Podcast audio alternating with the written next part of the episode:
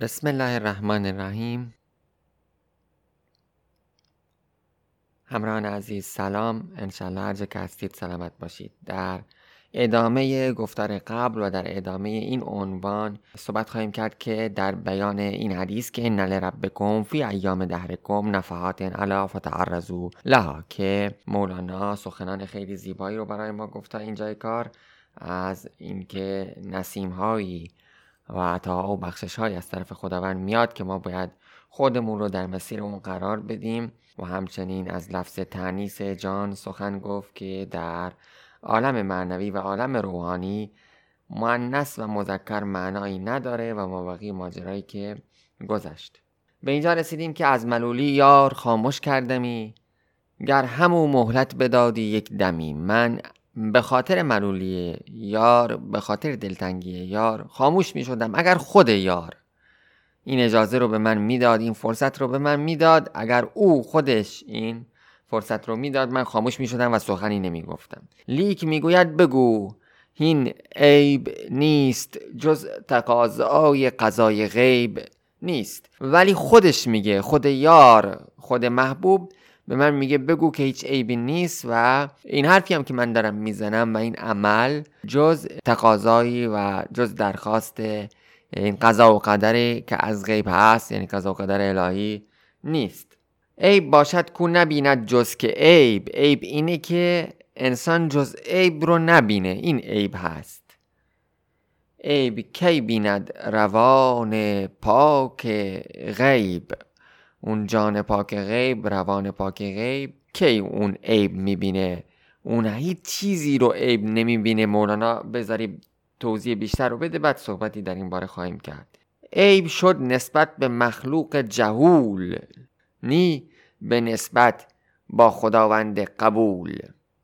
اگر عیبی ما می‌بینیم به خاطر جهل خود ما است و به خاطر این است که ما به نسبت با خودمون اون رو عیب می‌بینیم. یعنی انسان جاهل انسانی که نادانه به نسبت با خودشون رو شر می‌بینه عیب می‌بینه خطا می‌بینه.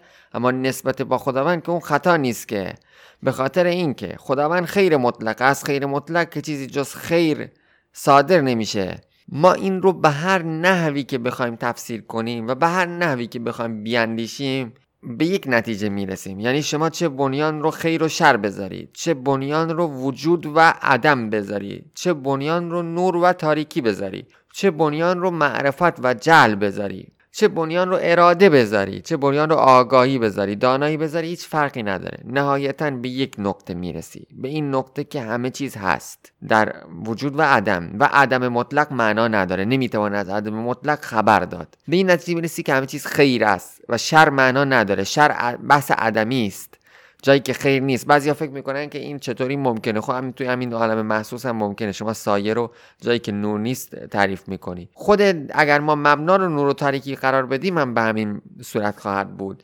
یعنی همه همه چیز پرتوی از نورالانواره. چیزی به نام تاریکی معنا نداره. تاریکی فقط جاییه که تاریکی فقط چیزی که نور نیست. یعنی امر عدمیه. و خودش هستی نداره. به صورت مجزا هستی نداره. ما مبنا رو هر چی که قرار بدیم در تفکرمون و ناچاریم که مبنا رو یکی از اینها قرار بدیم. این خیلی مهمه. یعنی ما ناچاریم که وقتی که می‌خوایم تفکر کنیم مبنامون رو یکی از اینا قرار بدیم. و اگر نرسیم به اون مبنای واقعی یعنی اگر ما به نور انوار به واجب الوجود یا به عقل محض یا به عشق محض یا به اراده مطلق به اینها نرسیم اون نظریه ما اون اندیشه ما اون فلسفه ما دچار مشکلی میشه. همونطوری که شده در بعضی از اینهایی که حالا اسمشون رو فیلسوف گذاشتن این جهان غرب با اون تبلیغات خودش اسم اسمشون رو فیلسوف گذاشت دچار مشکل شدن وقتی که نخواستن اون مبنا رو قرار بدن. مثل آقای هیوم. دیویدیوم که اصلا فرار می‌کنه از اینکه بخواد اون مبنا رو یک امر واحد قرار بده و نهایتا به مشکل می‌خوره در یک جای. حالا نمی‌خوایم خیلی وارد این مبحث بشیم ولی خب می‌بینیم در شوپنهاور ما اراده مطلق رو می‌بینیم. حتی در ویتگنشتاین زبان یک امر زبانی وجود داره که ما نمی‌تونیم درباره اون نظریه پردازی بکنیم. و همچنین در کسان دیگه مثل دکارت که مستقیم خدا رو می‌بینیم اسپینوزا که خدا یا طبیعت رو نام می‌ذاره هگل که خدا رو نام می‌ذاره. به هر حال به هر طریقی که شروع کنیم نهایتا به اونجا می‌رسیم. به اون امر مطلقی که غیر از اون معنایی نداره. تا جایی به این جا می‌رسیم یعنی به این که غیر از او چیزی معنا نداره می‌رسیم که حتی امام محمد غزالی در کتاب مشکات نوارش میگه که هر آن چیزی که من اسمش رو نور بذارم در واقع باید بگم که اعتبارا یا مجازن اون رو نور ترقی کردم. و خیلی خب به جاهای باریکی می‌کشه. ما رو این مبحث. اما در مبحث خطا خیر و شر هم این اتفاق میافته. خداوند خیر مطلق است. خداوند هر عملی که انجام میده اولا که همه افعال ما و همه وجود و همه هستی و همه اعمال و همه اراده ها از خداونده. این این مقدمه اول. و بعد خداوند وقتی عملی رو انجام بده لزوما خیره. یعنی خداوند به ضرورت ذات خودش عملی رو انجام میده. هیچ کسی از بیرون اون رو مجبور نکرده چون بیرون از خدا معنایی نداره و در خدا مکان و اصلا تکسر هم معنا نداره و خیلی از چیزهای دیگه ای که می‌دونیم دربارش صحبت کنیم. به ضرورت ذات خودش عمل می‌کنه و عملش هم لزوما خیره. اصلا ورای مبحث خیر و شره. خیر و شر حالا این دیگه وارد این مبحث نخواهیم شد.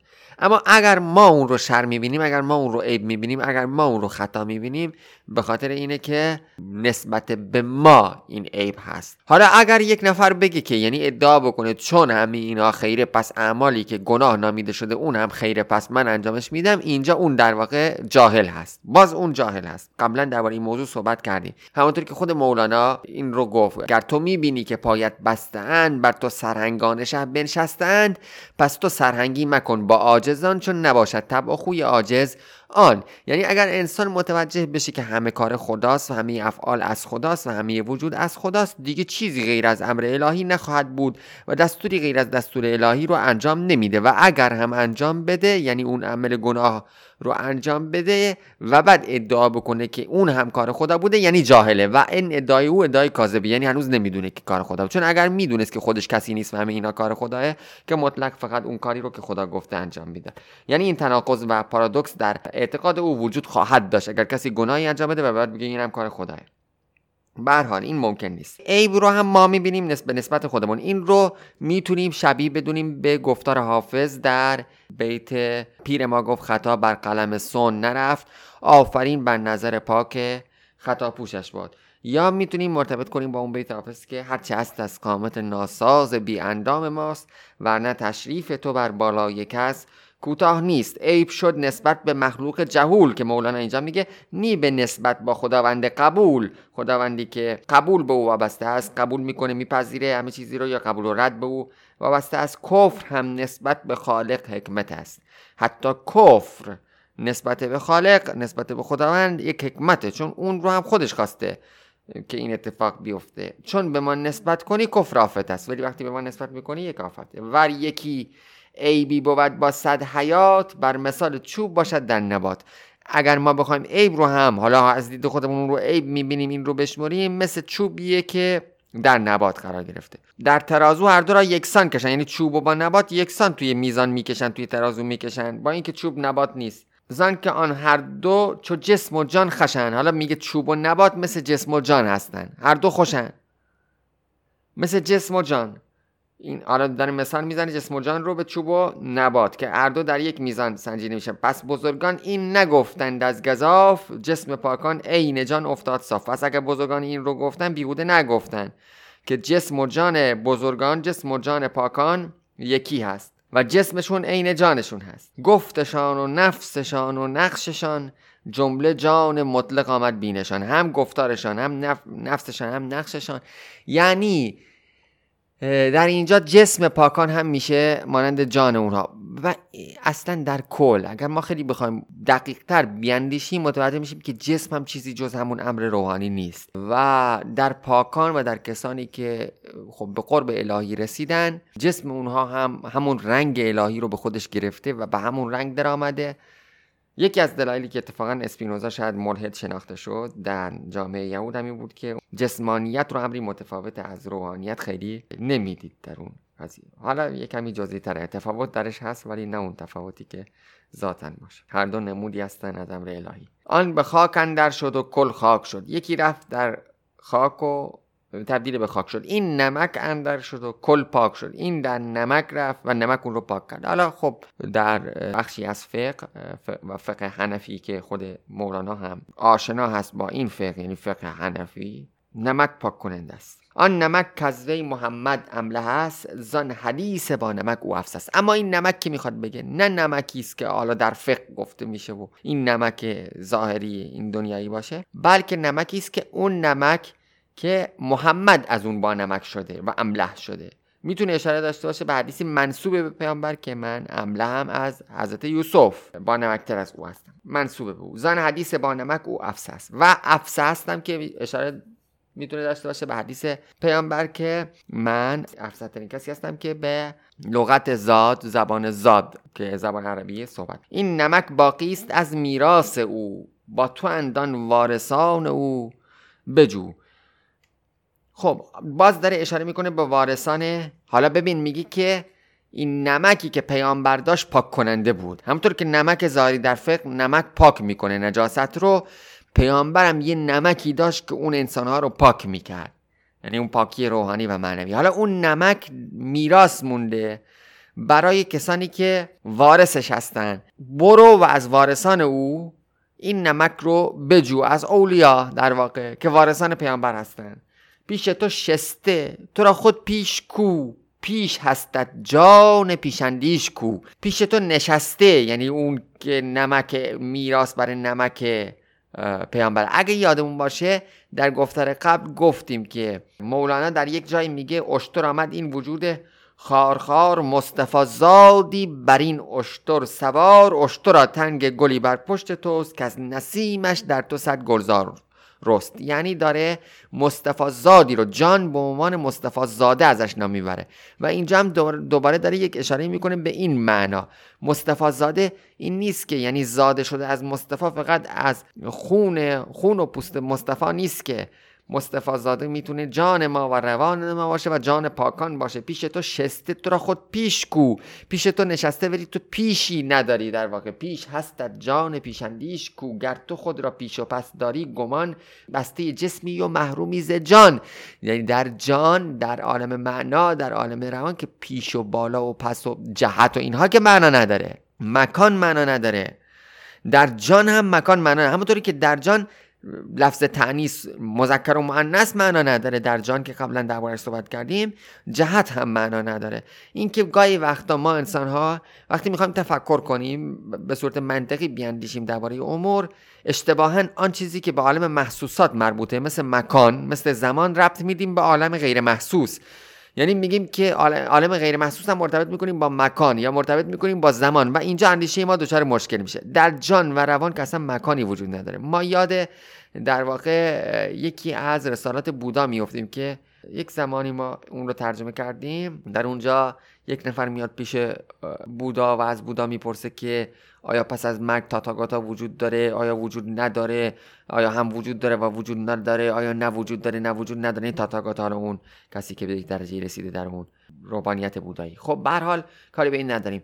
نهایتا وقتی سوالات خودش رو در پیش بودا مطرح می‌کنه بودا به اون میگه که اگر آتشی جلوی تو برافروخته باشه می‌دونی که این آتش برافروخته است. میگه بله می‌دونی که از چه چیزی در واقع این آتش روشنه. میگه بله خب اگر خاموش باشه می‌دونی که خاموش شده. میگه بله می‌دونم که خاموش شده. میگه خب اگر این آتش خاموش بشه روبروی تو تو می‌تونی بگی که این آتش رفت شمال یا جنوب رفت شرق یا غرب. و اون میگه نه نمی‌تونم این اصطلاحات رو درباره اون آتش بگم. اون آتش دیگه خاموش شده. میگه همینطوری این اصطلاحاتی که تو به کار می‌بری. بعد از مرگ دیگه این اصطلاحات معنا نداره. یعنی در اون تاتاگاتا در اون جان تاتاگاتا تاتاگاتایی که دیگه وجود نداره و دیگه مرده دیگه بعد از اون دیگه این اصطلاحات کاربردی نداره. ببینید این اصطلاحات این زبانی که ما داریم اینجا به کار می‌بریم این زمان این مکان این مربوط به عالم محسوس هست. وقتی ما دچار اشتباه میشیم که اینها رو سعی بکنیم با عالم نامحسوس با عالم غیب اینها رو بیایم اشاره بکنیم. اون زمان که ما دچار اشتباه میشیم. حتی این اشتباه در نقد آرای افلاتون هم ما دچارش شدیم. یعنی وقتی افلاتون میگه یک آل یا سقراط و افلاتون وقتی میگن یه عالم مسلی هست اونها در واقع میگن باید یک عالمی باشه. تا اینجا درسته.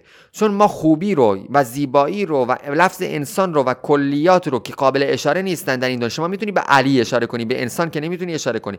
شما به این شیء خوب به اون شیء زیبا می‌تونی اشاره کنی. ولی خود زیبا چیست؟ خود خوب چیست؟ خود خوبی و خود زیبایی که در این دنیا قابل پیدا شدن نیست. نمی‌تونیم بهش اشاره کنیم. اینها کجا هستن؟ سوال سقراط این بود که اینها کجا هستن؟ اگر ما بدون اونها نمی‌تونیم این چیزی رو بشناسیم اگر اینها در واقع هستی مطلقی دارن هستی بیشتری دارن هستی ثابتی دارن و ما بقیه چیزها از اونها هستی پذیرفتن اینها باید در یک جایی وجود داشته باشن که عالم مسل اونها رو نامید. ولی عالم مسل چیزی نیست که مکان داشته باشه. بعدا اومدن ایراد گرفتن به افراتون که اون در کجاست. اون مکانش کجاست؟ و اون در اون مکان چجوری رابطه داره؟ با این مکان و مثال های دیگه. و این رو آقای کاپرستون اگر اشتباه نکنم به خوبی از این امر دفاع کرده از افراتون در اینجا. که اصلا مکان اونجا شاید معنا نداره. چون در عالم غیر محسوس که مکان معنا نداره. به همین معنای جهت در پیش جان معنا نداره.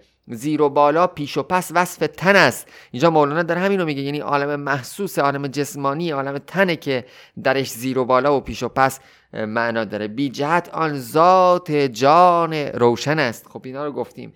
برگشا از نور پاک شه نظر تا نپنداری تو چون کوته نظر که همینی در غم و شادی و بس. ای عدم کو مر عدم را پیش و پس میگه برگشا از نور پاک شه نظر از نور پاک پادشاه از نور پاک سلطان از نور پاک خداوند نظر خودت رو بگشا تا نپنداری تو چون کوته نظر که مانند کوته نظران نباشی و کوته نظر نباشی که همینی در غم و در غم و شادی و بس. ای عدم کو مر عدم را پیش و پس تو به خاطر همین که با نور الهی هنوز چشمت باز نشده در غم و شادی اسیری. ببینید اینها مفاهیمی هستند که به هم مرتبطن. یعنی کسی که به جهت وابسته است هنوز به مکان وابسته است هنوز به عالم محسوس وابسته است به غم و شادی هم وابسته است. یعنی همه اینها به هم مرتبطه. غم و شادی برای عارف چه تفاوت داره لکی لا تاسو علی ما فاتکم آیه قرآن که در واقع نگران نش... نشی ناراحت نباشید از آن چیزی که از دست می‌دید و فرح و خوشحالی نکنید با آن چیزی که به دست میارید. خب فرح نکنید در واقع. وگرنه خوشی که خودش عین جان است. که همینی در غم و شادی و بس. ای ادم کو مر ادم را پیش و پس. تو ادم هستی. ادم که پیش و پس نداره که. همونطوری که وجود مطلق پیش و پس نداره ادم هم پیش و پس نداره. چقدر قشنگه. یعنی ما از یه طرف ادم هستیم. در برابر وجود خدا ما کسی نیستیم. وجود ما اعتباریه. پرتوی هستیم از نورالانوار وجود ما اعتباری هست. عقلی ما عقل ما وابسته است. عشق ما. همه اینها اعتباریه. و ما به خودی خودمون چیزی نیستیم عدمیم. و عدم هم که پیش و پس نداره. از طرفی دیگه در وجود مطلق در عالمی که محسوس نیست ماده نیستم پیش و پس وجود نداره. چقدر قشنگ اینا. روز باران است میرو تا به شب. نه از این باران از آن باران رب که حالا مرتبط است با گفتارهای بعدی. نه از این باران محسوس عالم محسوس از باران رب از باران خداوند.